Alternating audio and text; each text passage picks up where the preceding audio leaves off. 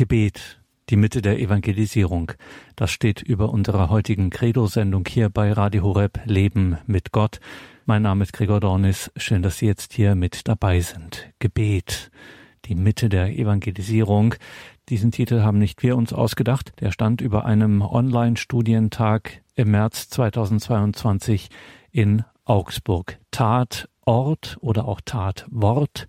Gebet, die Mitte der Evangelisierung zum 12. März lud das Bistum Augsburg ein, an diesem Online-Studientag teilzunehmen.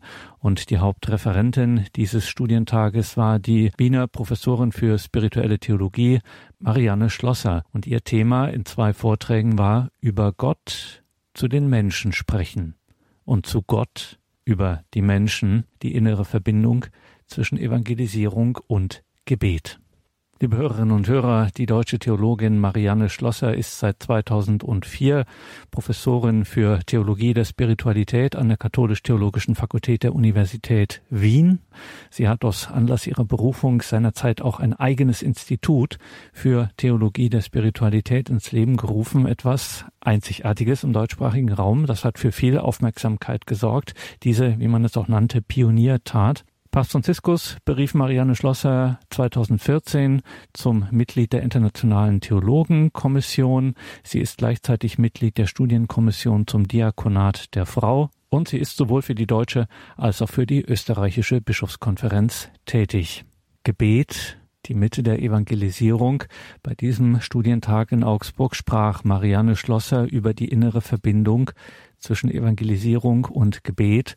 Und angeknüpft hat Marianne Schlosser am Beginn ihres Vortrags an die Begrüßung, in der auf die Bedeutung und, ja, wenn man so will, Verheißung des Titels ihres zweiteiligen Vortrags abgehoben wurde. Marianne Schlossers Vortrag stand unter der Überschrift Über Gott zu den Menschen sprechen und zu Gott über die Menschen. Sie haben gerade gesagt, der Titel, den ich für diesen ersten Vortrag als Haupttitel genommen habe, ist eine Art von wunderbarem Programm. Aber diese ideale Ausgewogenheit zwischen Sprechen zu den Menschen und Sprechen zu Gott ist vielleicht nicht ganz so einfach. Wir sind alle gläubig und wir glauben nicht, dass Gott nur eine Hypothese ist, die man bald nicht mehr brauchen wird, wie Laplace das gemeint hat. Und doch, wen beschleicht nicht manchmal der Gedanke, dass die Zeit des Gebetes, die man sich vorgenommen hat, anders vielleicht nutzbringender oder effizienter zu verwenden wäre? Auch wir schätzen das Messbare, das, was man vorweisen kann, was man getan hat. Und wir fürchten leise den Vorwurf, Gebet könnte doch vielleicht verstanden werden als eine Flucht vor verantwortlichem Handeln, wie es Immanuel Kant kritisiert hat. Und vielleicht fürchten wir auch ein bisschen, es könnte eine Art Luxus sein, äh, den wir uns leisten. Etwas, was Bernhard von Clairvaux die faule Beschauung nannte. Also das falsche Verständnis mancher Leute, Gebet könne ohne Kampf, ohne Läuterung und ohne Konsequenzen im Verhalten bleiben. Wie schwer das Gebet sein kann, das wird jeder nachvollziehen können, der einmal versucht hat, für, sagen wir, eine intrigante Kollegin oder einen überheblichen Mitbruder aufrichtig zu beten. Man vermeidet, äh, diese Leute auch mit ins Gebet hineinzunehmen. Teresa wusste das sehr gut. Sie, die als Kirchenlehrerin Magistra Orationis geworden ist, die Meisterin des Gebetes, hatte ihr erstes Reformkloster gegründet, weil sie überzeugt war davon, dass das fürbittende Gebet etwas sei, was die Kirche, die geschüttelte Kirche ihrer Zeit des 16. Jahrhunderts am dringendsten benötigte. Doch was uns in einem tätigen Leben vielleicht am meisten zu schaffen macht, ist das immer wieder auftretende Empfinden, dass das geistliche Leben, also das Beten, sowas sei wie eine zusätzliche Pflicht. Der Tag ist schon voll ah, und jetzt müssen wir auch noch beten. Franz von Sales, Sie kennen vielleicht dieses berühmte Diktum, hat einmal geschrieben an jemanden, dem er einen guten Rat geben wollte. Ich rate Ihnen, jeden Tag eine halbe Stunde zu beten, außer wenn Sie sehr viel zu tun haben. Dann beten Sie eine Stunde. Man lacht und fühlt sich ein bisschen ertappt. Gebrauchen wir das Gebet wie Flügel, die den Vogel beschweren, solange er auf dem Boden läuft? Oder gebrauchen wir, sie, gebrauchen wir das Gebet als das Mittel, um uns fortzubewegen? Dann ist der Flügel für den Vogel keine Last mehr, sondern die Voraussetzung dafür, sich bewegen zu können. Auch das ein Wort von Bernhard von Clairvaux. Wir wünschten uns, wir könnten die Arbeit beten, wie Teresa von Kalkutta das sagte, also unsere Taten zum Gebet zu machen. Denn das sind sie nicht von alleine. Man muss dazu einen Schritt tun. Und manchmal spüren wir, dass die Tatsächlichkeit, die Not der Arbeit uns fast aufzehrt, sodass wir keine Zeit mehr zu haben glauben. Alle diese Fragen sind nicht nur unsere Probleme. Es sind Fragen, die in der Frühzeit der Kirche schon auftreten. Ganz bekannt sind Personen wie Gregor der Große, der nicht nur einmal seufzt, dass er jetzt ein Amt hat, das ihm fast keine Zeit zur Betrachtung und zum Gebet mehr lässt, weil jeder und jede und viele den ganzen Tag etwas von ihm wollen und brauchen. Oder Bernhard von Clairvaux, mit dem wir uns nachmittags noch beschäftigen werden, der an seinen früheren Mitbruder Papst Eugen schreibt, sei vorsichtig, dass dein Herz nicht eine Hornhaut bekommt, wenn du nicht mehr betest, wird bald deine Barmherzigkeit mit anderen Leuten verschütt gehen. Oder Leute wie Franz von Sales oder Mutter Teresa. Aber zuerst gehe jetzt noch einmal ein bisschen auf das Beten Jesu ein. Jesus ist das gültige Wort des Vaters in die Welt hinein, das Wort des Heils und das Angebot der Versöhnung für die unerlöste Welt. Und zugleich ist er als Mensch die vollkommene Antwort auf den Vater. So heißt es im Hebräerbrief. Die vollkommene Verwirklichung des Menschseins. Und wir drücken das aus in einem Hymnus des Stundengebetes, wo es heißt, Logos, Wort und Antwort zugleich erschließe uns das Gottesreich. Dem Geheimnis der Inkarnation entsprechend ist das Gebet Jesu doppelt verwurzelt. Zum einen im Gebet des Volkes Israel, aus dem er als der verheißene Messias hervorgeht, als Reis aus dem Baumstumpf Isais. Und, und darauf möchte ich besonders jetzt einen Blick werfen, in der einzigartigen Beziehung zu seinem Vater, von dem er gesandt ist. Als Mensch ist Jesus hörend auf den Willen des Vaters, den er im Gebet sucht. Er weiß, dass der Vater ihn immer erhört. In der Zwiesprache mit dem Vater, im Gebet, vollzieht sich Jesu Gesandtsein in die Zeit.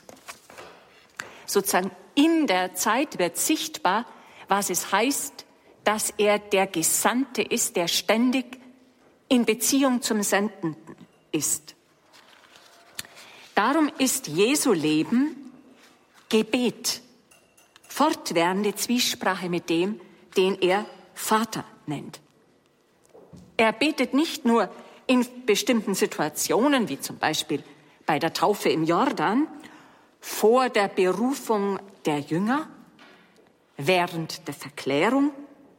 Und er betet nicht nur, wie es der religiösen Praxis entsprach. Daher fällt den Jüngern auf, dass er nächtelang an einsamen Orten betet. Und da wird gar nicht gesagt, worum er gebetet hat. Das Gebet Jesu wird also von den Evangelisten gezeichnet als eine tief innerliche, andauernde Zwiesprache, die in bestimmten Situationen sichtbar oder hörbar wird. Als Dank und Preis des Vaters im messianischen Jubelruf, ich preise dich, Vater, Herr des Himmels und der Erde, weil du dies den Weisen und Klugen verborgen, den Unmündigen aber offenbart hast. Also voll Freude und Jubel preist Jesus. Er betet als Fürbitter für die Jünger, für Petrus besonders, aber auch für seine Henker. Er segnet, was eine Form der Fürbitte ist, die Kinder. Er ruft um Hilfe in größter Not mit den Worten des Psalms in Gethsemane und am Kreuz. Es ist auffällig, dass alle Evangelisten im Zusammenhang der Passion Psalmverse zitieren. Und ein besonders eindrückliches Gebet ist das sogenannte hohe priesterliche Gebet in Johannes 17, das die Abschiedsreden des Johannesevangeliums beschließt. Dieses Gebet ist sozusagen das Testament Jesu in Form eines Gebetes, in dem er noch einmal seine Sendung vom Vater für die Menschen zusammenfasst. Er tritt vom Vater her zu den Menschen und von ihnen her tritt er vor den Vater. Für sie bitte ich oder ich gehe euch eine Wohnung bereiten. Von daher, von dieser besonderen Beziehung Jesu zum Vater, lässt sich gut verstehen, was Josef Ratzinger einmal formuliert hat, das Beten Jesu sei der Ursprungsort der Christologie. Man beginnt zu fragen, wer ist der, wenn man sieht, wie er betet. Wer ihm also nahe kommt, der sieht mehr als die Leute draußen, die sagen, wir halten ihn für einen großen Propheten, für Elia, der wiederkommt oder vielleicht auch für Jeremia. Wer ihm nahe kommt, darf an seinem Gebet Anteil nehmen und auf diese Weise, durch das Anteilnehmen, versteht derjenige, der wirklich in die Nachfolge, in das Gläubigwerden eintritt, mehr als andere. Das heißt, es gilt auch für seine Jünger analog, dass ihre Sendung, ihr Apostolat nur möglich ist aufgrund einer Verwurzelung in der Beziehung zu Christus und mittels dieser Beziehung des Heiligen Geistes in Christus zum Vater. Er machte zwölf, damit sie mit ihm seien und er sie sende. Das ist ein entscheidender Punkt.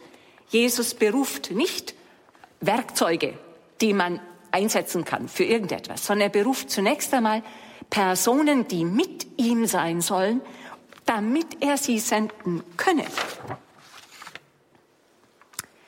In seinem Johanneskommentar hebt übrigens Thomas von Aquin ausdrücklich den Zusammenhang zwischen Belehrung und Gebet im Leben Jesu hervor.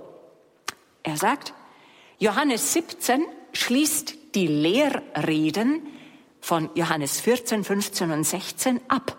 Und damit habe der Herr den Predigern und Lehrern ein Beispiel gegeben. Wenn man den Leuten predige, müsse man auch für sie beten. Nach Thomas von Aquin soll jede Predigt mit einem Gebet abgeschlossen werden. Also wie sollen wir beten? Worum sollen wir beten? Was heißt immerwährend beten? Sehr früh hat man das schon auf einen Punkt gebracht, wenn man gesagt hat, es ist uns nicht geboten worden, immer zu verkündigen. Es ist uns nicht geboten worden, immer dieses oder jenes Werk der Barmherzigkeit zu tun. Nur eins ist uns geboten worden, dass wir es immer tun sollen, nämlich beten. Ohne Unterlass. Betet alle Zeit. Die neutestamentlichen Briefe betonen das und auch Jesus selber. Der Inhalt des Gebetes wird zusammengefasst im Vater Unser, aber dessen Bitten haben auch Parallelen in den Weisungen Jesu. Euch soll es zuerst um das Reich Gottes gehen. Alles andere wird euch nachgeworfen, so heißt's wörtlich, dazugegeben. Denn der Vater weiß, dass ihr das alles braucht. Nahrung, Kleidung, die unmittelbaren Erfordernisse des irdischen Lebens. Der Vater wird denen, die ihn bitten, den Heiligen Geist geben. Also die gute Gabe schlechthin, heißt es im Lukas Evangelium Kapitel 11. Und Jesus fordert ausdrücklich auf, zu wachen und zu beten, damit man nicht in Versuchung fällt. Also das Gebet ist die Form, in der man der Schwäche wehrt und zugesteht, dass man Stärke nicht aus sich selbst hat. Und auch die Bitte um Vergebung mit der Bereitschaft, selbst zu vergeben. Wir denken an das Gleichnis von den 100 Denaren und den 10.000 Talenten. Wenn ihr beten wollt und ihr habt einem anderen etwas vorzuwerfen, vergebt ihm, damit euch euer Vater im Himmel ebenfalls eure Verfehlungen vergibt. Es gibt eine sehr schöne Passage bei den frühen Wüstenvätern, wo denjenigen, der aufrichtig für seine Gegner betet, versprochen wird, dass Gott auch seine anderen Gebete erhören werde. Also die Zusage der Erhörungsgewissheit ist an eine innere Haltung gebunden, die Jesus zum Ausdruck bringt, vielleicht am deutlichsten mit der Aufforderung, betet für die, die euch verfolgen. Die Fürbitte ist der reinste Ausdruck der Nächstenliebe und gilt auch denen, die einem Gegner sind. Man sieht, dass ein besonderes Gewicht auf dem Bittgebet liegt, gerade im Neuen Testament und in den, in den Briefen wie auch in den Evangelien. Das Gleichnis vom bittenden Freund, der, wenn er schon nicht Freund ist, dann wenigstens aufsteht, um etwas zu geben, weil der andere so dringlich bittet. Oder das zweite Gleichnis bei Lukas von der zudringlichen Witwe, das ausdrücklich eingeleitet wird mit den Worten, Jesus sagte ihnen durch ein Gleichnis, dass sie alle Zeit beten und nicht nachlassen sollten. Auch hier haben wir die Figur, die rhetorische Figur Aminori ad maius, also wenn schon Menschen aus weniger edlen Motiven das Rechte und Gute tun, wie viel mehr dann Gott, der allein gut ist.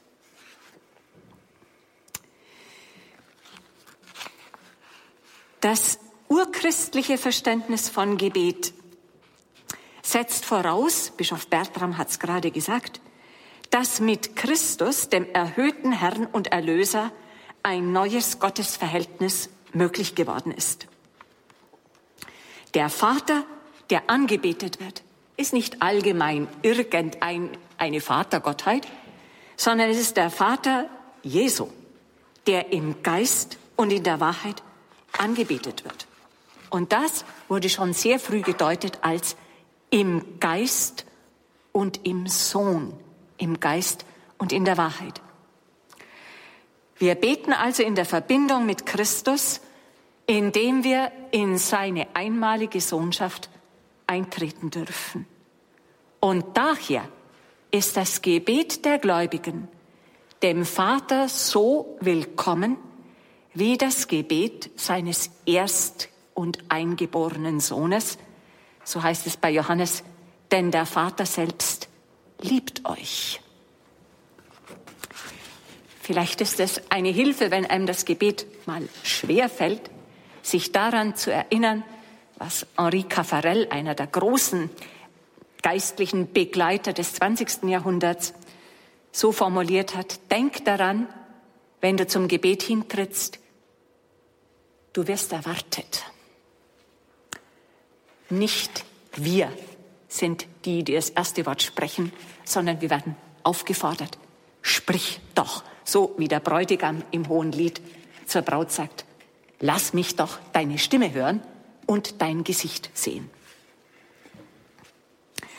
Die Bitten des Vaterunsers, also das vom Herrn gelehrte Gebet, das von Anfang an, Bischof Bertram hat es gesagt, eine besondere Stellung im Gebetsleben der Kirche einnahm. Dieses Gebet schauen wir uns jetzt ein bisschen näher an, und zwar vor allem die ersten drei Bitten. An diesem Gebet des Vaterunsers soll man Maß nehmen.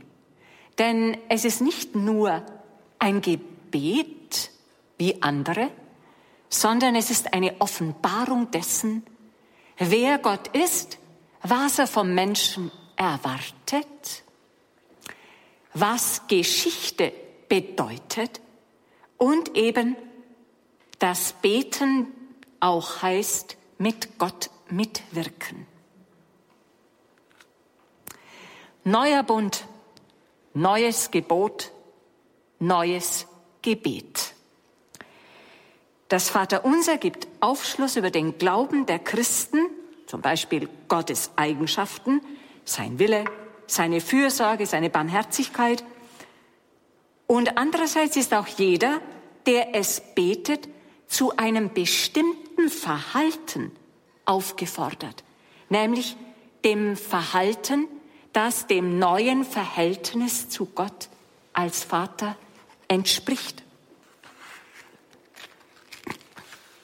Wenn also der betende Mensch Gott als Vater im Himmel anspricht, dann bekennt dieser Mensch, dass er auf Erden nicht ganz zu Hause ist, sondern eben dort, wo sein Vater ist. Es dreht sich gewissermaßen die Perspektive. Wen ich als Gott anbete, das hat Auswirkungen darauf, wie ich mich als Mensch verstehen soll.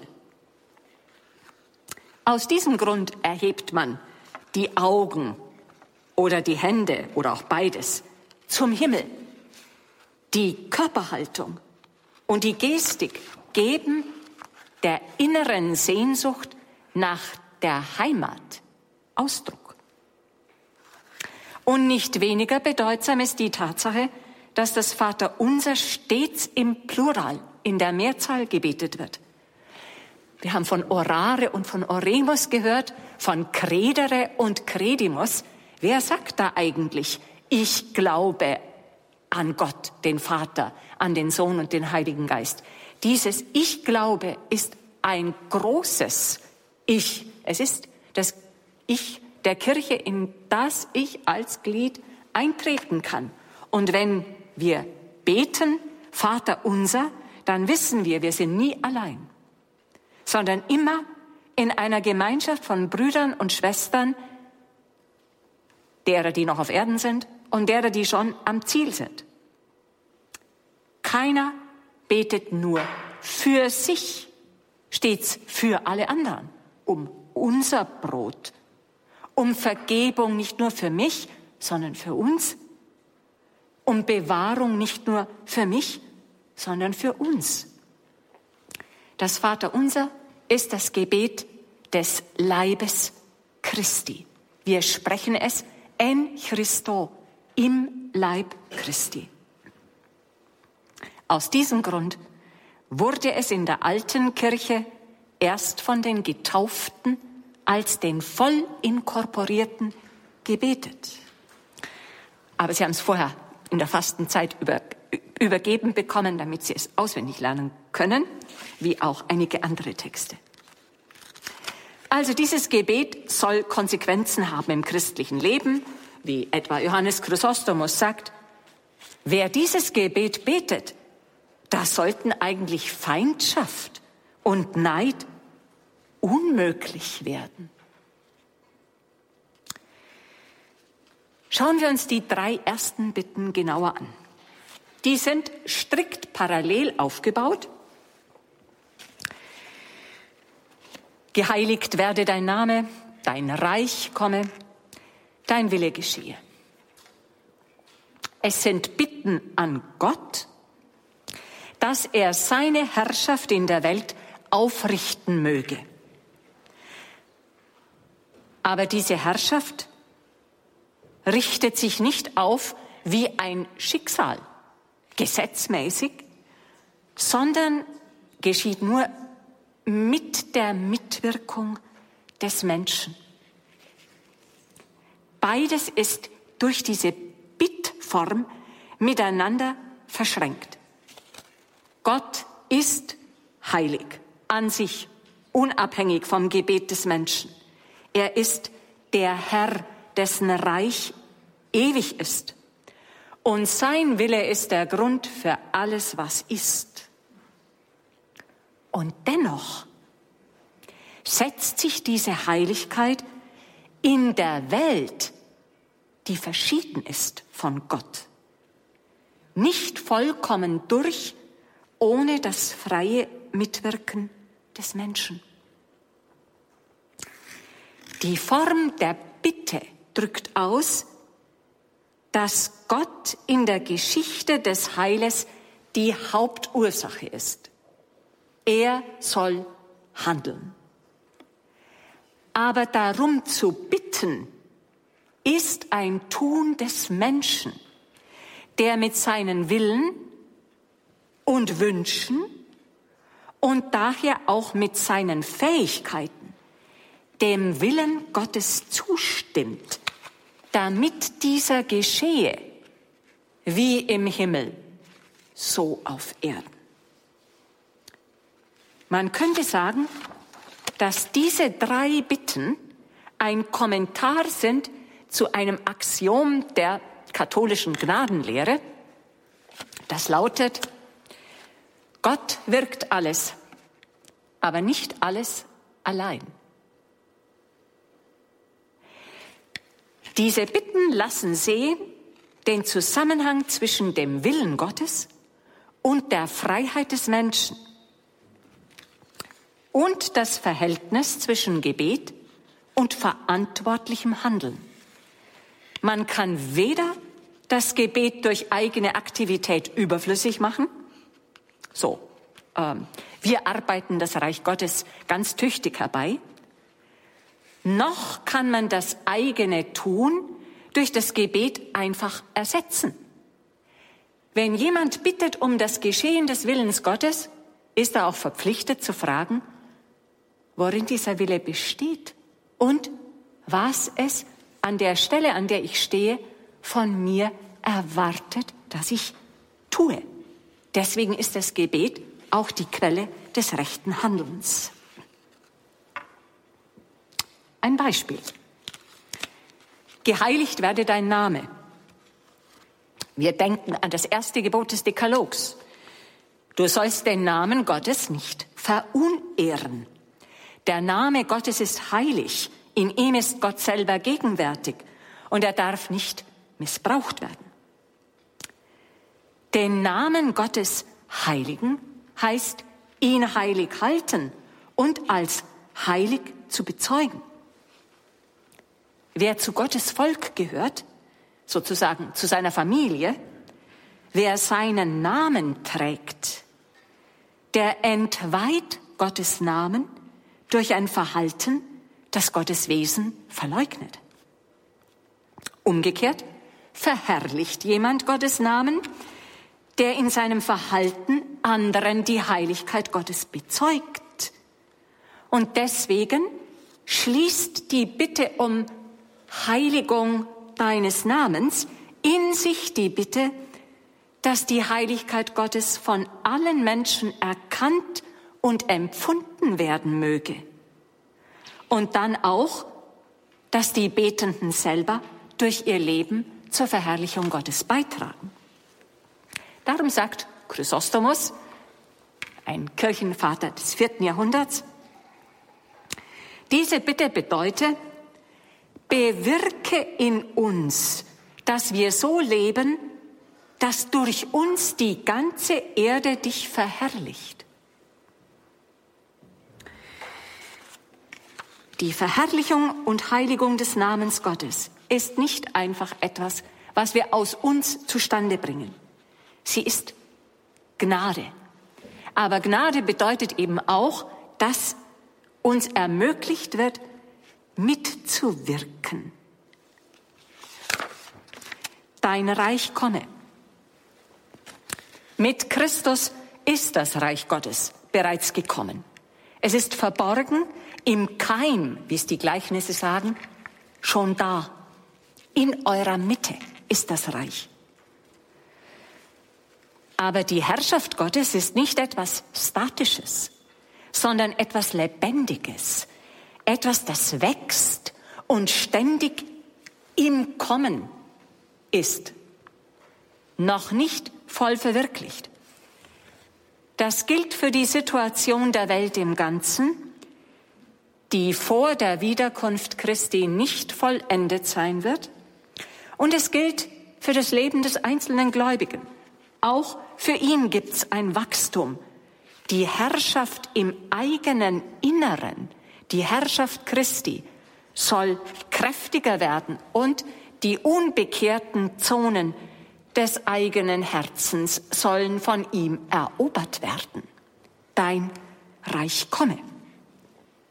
Manche Kirchenväter haben diese Bitte gedeutet als wir beten, wenn wir um das Reich Gottes beten, um die Gabe des Heiligen Geistes.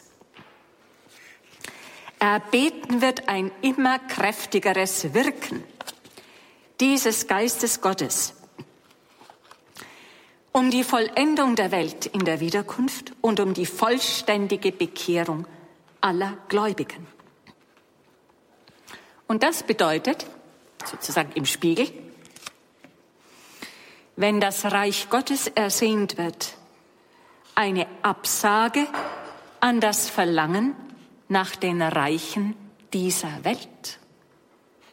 Eine Absage an Geltungssucht und Besitzstreben. So Cyprian von Karthago im dritten Jahrhundert.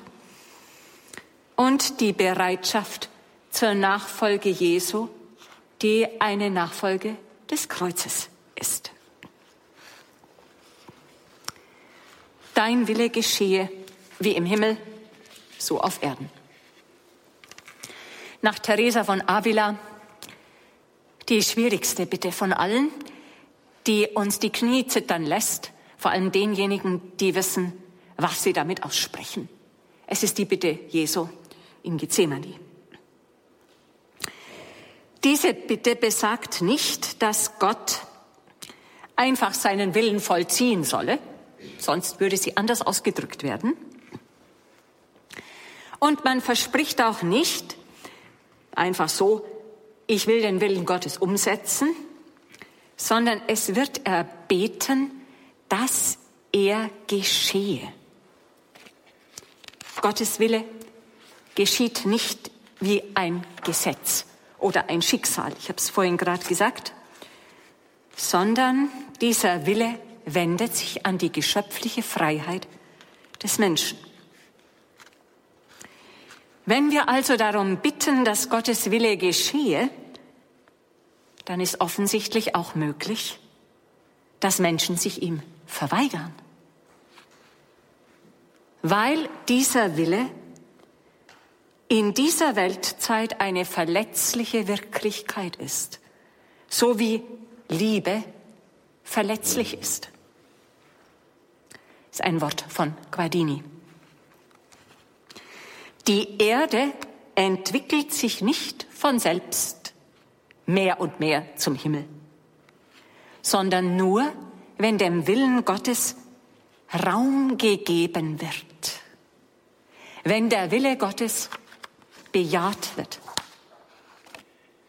Für das Verständnis dieser Bitte ist entscheidend, dass der Wille als Wille des Vaters und das bedeutet als gut und als heilig geglaubt wird. Denn im ersten Thessalonikerbrief wird gesagt, das ist der Wille Gottes, eure Heiligung. Und Gott will, dass alle Menschen gerettet werden und zur Erkenntnis der Wahrheit gelangen. 1 Timotheus 2, 4. Würde sich in diese Bitte sowas einmischen wie eine Vorstellung von Willkür, Undurchsichtigkeit Gottes, dann könnte die Haltung des Gebetes entweder durch Resignation, ja, der Wille Gottes geschieht sowieso, oder durch eine Art furchtsames Misstrauen, oh mei, was wird der Wille wohl sein, vergiftet werden. Der Wille Gottes ist kein Verhängnis, sondern, mit einem Wort von Guardini, ein heilig sinnvolles Schaffen. Und wenn jemand betet, dann gibt er mit seiner ganzen Freiheit an der Stelle, wo er steht, nämlich da, wo er auch wollen kann, diesem Schaffen Raum, auch dem umgestaltenden Schaffen. Man bittet also auch um die Bereitschaft, sich diesem Willen zur Verfügung zu stellen. Man bittet um Gleichförmigkeit mit dem Willen Gottes. Das heißt Gleichförmigkeit im Handeln. Dazu gehört, die Gebote zu beachten, die den Willen Gottes ausdrücken. Auch im Annehmen oder Erleiden von Geschehnissen, die man sich nicht gewünscht hätte. Auch da wird um Bereitschaft gebeten, sie anzunehmen.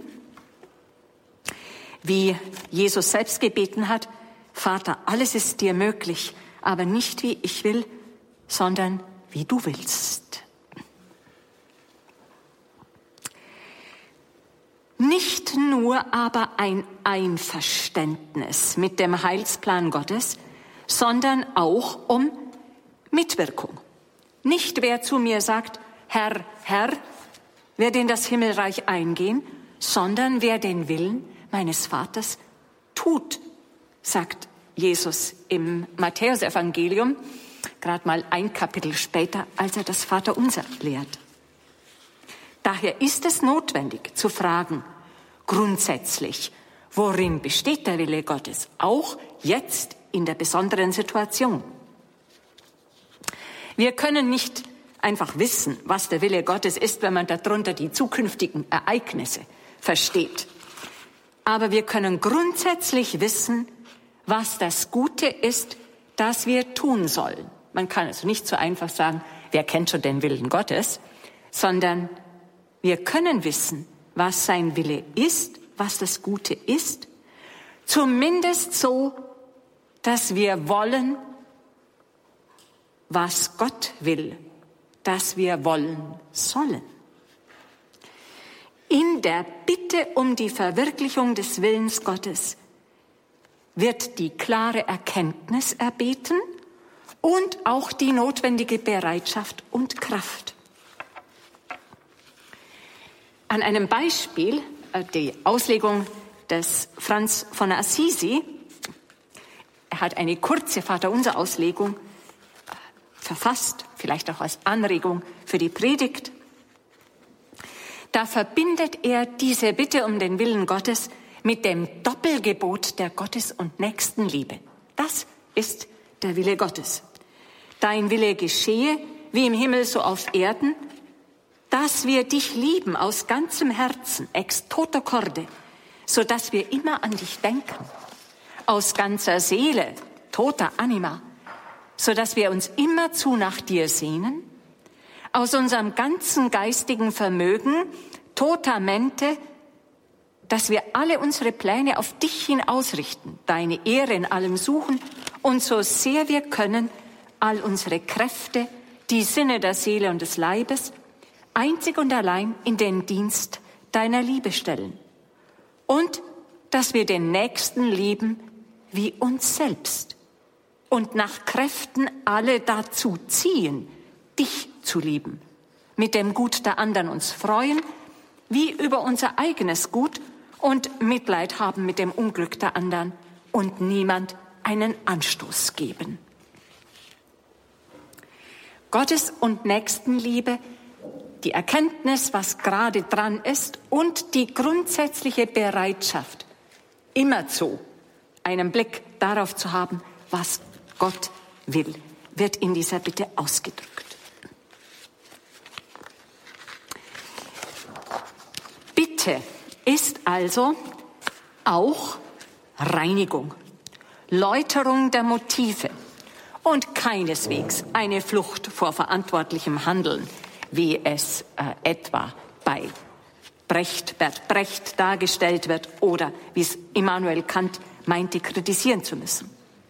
Vielmehr setzt das Bittgebet die Reife voraus, die Grenzen des menschlichen Wissens von Zusammenhängen zu erkennen und anzuerkennen, dass Pläne, Möglichkeiten und Engagement generell und auch ganz persönlich begrenzt sind. Die Bitte entwürdigt auch den Menschen nicht. Gebet ist Mitwirken mit Gottes Heilsplan. Und gerade am Bittgebet zeigt sich, wer Gott ist und wie der Mensch zu ihm steht. Bitten heißt nicht, von Gott eine Vorstellung zu haben, als wäre er ein Reicher, der einem Bettler was hinwirft. Oder als erniedrige sein Erbarmen den Menschen herablassend. Im Gegenteil.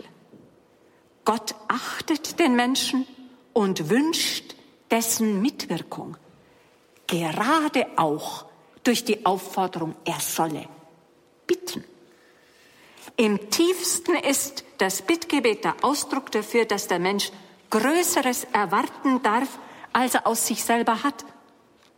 Sein Glück, theologisch gesprochen seine Seligkeit, ist weit mehr als Zufriedenheit mit sich selbst und Autarkie.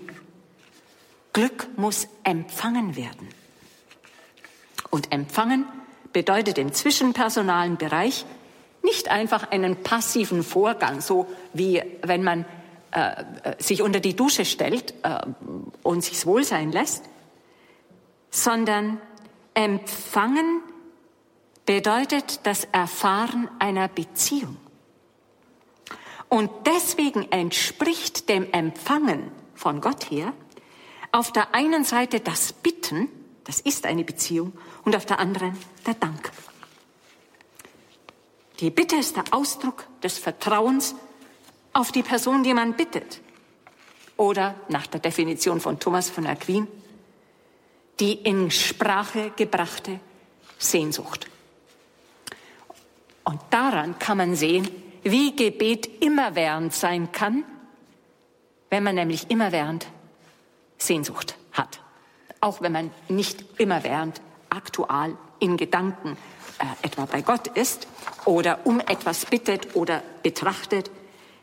Die Hoffnung, die wir haben, soll so tief sein, dass unsere Gebete nur die Verkörperung unserer Sehnsucht sind. Fürbitte. Nach dem Zeugnis der Heiligen Schrift kennzeichnet von Anfang an das fürbittende Gebet diejenigen Personen, die Freunde Gottes genannt werden besonders Abraham und Mose. Das fürbittende Gebet ist im Alten Testament das Ausweiskriterium der wahren Propheten. Der wahre Prophet hat zwar oft harte Worte im Mund, aber er tritt nicht als Rächer auf, sondern als Fürbitter für das Volk, das schuldig geworden ist. Und in Christus hat dieses Gebet seine Vollendung. Sein Gebet wird letzten Endes zur Hingabe des eigenen Lebens. Und darum gehört die Fürbitte wesentlich zum Beten jedes Christen, jeder Christin und ganz besonders derer, die in die Sendung des Apostolats gerufen sind. Man stimmt damit in das Gebet Christi ein und setzt es fort. Wer Gott für andere bittet, vollzieht die Liebe zum Nächsten, weil er teilnimmt an der Sorge Gottes für die Menschen. Wer für andere betet, verbindet sich mit Christus und wird ihm ähnlich, der immer da für uns eintritt. Und daher ist das Fürbittgebet ein priesterliches Tun. Und man verwirklicht die Gemeinschaft der Heiligen, in der einer für den anderen in Liebe eintritt. Thomas von Aquin beginnt seine Ausführungen über das Bitt- und Fürbittgebet damit zu erläutern, dass Bitten wirklich Handlungen sind. Handlungen eines vernunftbegabten, zielbewusst planenden Wesens, das mit anderen personalen Wesen in Gemeinschaft lebt. Also beten, bitten ist menschlich. Es gehört zum Menschen als einem vernunftbegabten Wesen, das planen kann und weiß, dass man jemand anderen in bestimmten Dingen bitten muss, etwas zu tun, wozu man selbst nicht oder nur schwer in der Lage ist. Man versucht, ein Ziel mit Hilfe einer anderen Person zu erreichen. Wer also einen anderen bittet, ist selber mit Ursache für das Ergebnis. Das ist etwas, was äh, die Würde des Menschen ausmacht. Deswegen kann Thomas sagen, Gott erhebe die vernunftbegabten Wesen zur Würde der Mitursächlichkeit, gerade auch durch das Beten, nicht einfach nur durch das Tun. Gott hat den Menschen nicht erschaffen wie andere Geschöpfe, die aufgrund ihres Instinkts, also ohne Bewusstsein, ihr Ziel anstreben und erreichen. Der Mensch ist so erschaffen, dass er seine eigene Erfüllung wollen soll. Er soll seine Seligkeit ersehnen und wissen, dass diese nicht in ihm liegt und auch, dass er das Glück anderer nicht machen kann. Er soll also bitten. Mit anderen Worten, nicht nur die handgreiflichen Taten eines Menschen, Akte der Liebe und der Gerechtigkeit, der Barmherzigkeit oder leider auch manchmal das Gegenteil. Nicht nur solche handgreiflichen Dinge gestalten die Geschichte, sondern auch Gebete. Sie sind wirklich und wahrhaftig Teilursache dafür, dass das, was man erbittet, geschieht. Und zwar auch dann, wenn der andere schon vorhatte, die Bitte zu erfüllen und nur darauf wartete, gebeten zu werden. Bittgebete sind nicht für Gott so etwas wie eine Beeinflussung von außen. Sie sind der Weg, wie wir manche Güter, bestimmte Güter, empfangen können. Am deutlichsten dafür ist die Bitte um die Vergebung der Sünden. Das nebenbei. Die Anbetung, Lob und Dank, das bezieht sich auf das Verstehen dessen, wer Gott ist als herrlich und heilig. Anbetung ist schon mit dem Lobpreis Gottes verbunden, denn wir preisen Gott nicht nur für konkrete Dinge, sondern zum Beispiel für die ganze Schöpfung und letzten Endes wie es im Gloria ausgedrückt wird, ob seiner großen Herrlichkeit. Herrlichkeit Gottes in der Schöpfung, in seiner Offenbarung, ist gewissermaßen die sichtbare Seite der Heiligkeit Gottes, wie sich in den Theophanien des Alten Testaments zeigt, etwa bei Jesaja 6, wo die Seraphim Gott zurufen, dass er heilig ist, aber auch im Neuen Testament. Die Heiligkeit Gottes schließt ein, dass er nicht wie ein Mensch dem Schwanken des Willens, dem Nichtwissen und der Ohnmacht unterliegt, sondern dass er wahrhaftig treu ist, gerecht, unverletzlich und nicht bestechlich. Heiligkeit ist also nicht nur Andersartigkeit, sondern schließt in sich Verehrungswürdigkeit. Und ein Mensch, dem diese Eigenschaft Gottes bewusst wird, weil er sich dem Angesicht Gottes stellt, der wird den gewaltigen Abstand zwischen sich und Gott spüren.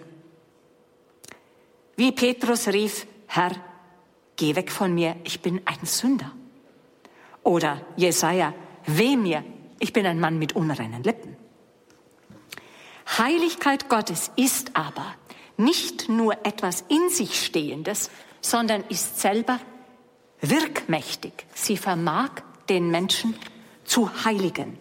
Und deswegen ist das die Anbetung Gottes nicht nur eine, eine Ehrerbietung, die wir Gott entgegenbringen, sondern wir lassen zu, dass seine Heiligkeit auf uns abstrahlt, zurückwirkt. Die Erfahrung davon ist nicht einfach vernichtend, sondern neu schaffend. Gott kann das Geschöpf in seine Nähe holen, es erneuern und heiligen. Die Gebetsgestalt, die auf die Eigenschaft Gottes antwortet, auf diese Heiligkeit, ist Anbetung, weil man nur von Gott sagen kann, dass er heilig ist und die Quelle aller Heiligkeit. Deswegen ist Anbetung zum einen eine Haltung, eine dauernde Einstellung gegenüber Gott und zum anderen auch ein Vollzug, den man schwer umschreiben kann, weil er sich nur auf Gott bezieht. Und es gibt im Bereich des Geschaffenen keine wirkliche Parallele dazu. Zitat von Henri Caffarel. Wir Christen sollten so intelligent sein, darüber nachzudenken und den Mut aufbringen, es auszusprechen. Das täglich furchtbarer werdende Drama unseres Planeten hat seine Ursache darin, dass die Menschen das grundlegende Gebot vergessen haben. Du sollst den Herrn, deinen Gott, anbeten. Ihn allein.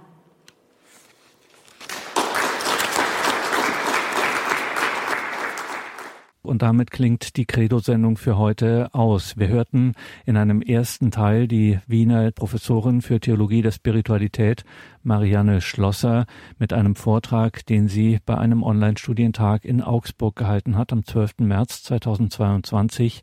Gebet die Mitte der Evangelisierung, so stand es über diesem Studientag.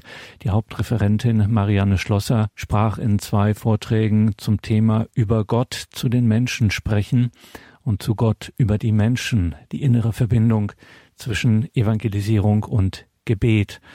Darüber wird also noch weiter zu sprechen sein mit Professor Marianne Schlosser und dem Thema über Gott zu den Menschen sprechen und zu Gott über die Menschen, die innere Verbindung zwischen Evangelisierung und Gebet. Danke, liebe Hörerinnen und Hörer, fürs Dabeisein, für Ihre Treue zu Radio Horeb und Radio Maria. Sie machen durch Ihre Gebete und Spenden dieses Radio möglich. Ein herzliches Vergelt's Gott dafür. Hier folgt jetzt um 21.30 Uhr die Reihe Nachgehört. Einen gesegneten Abend Ihnen und eine behütete Nacht wünscht Ihr Gregor Dornis.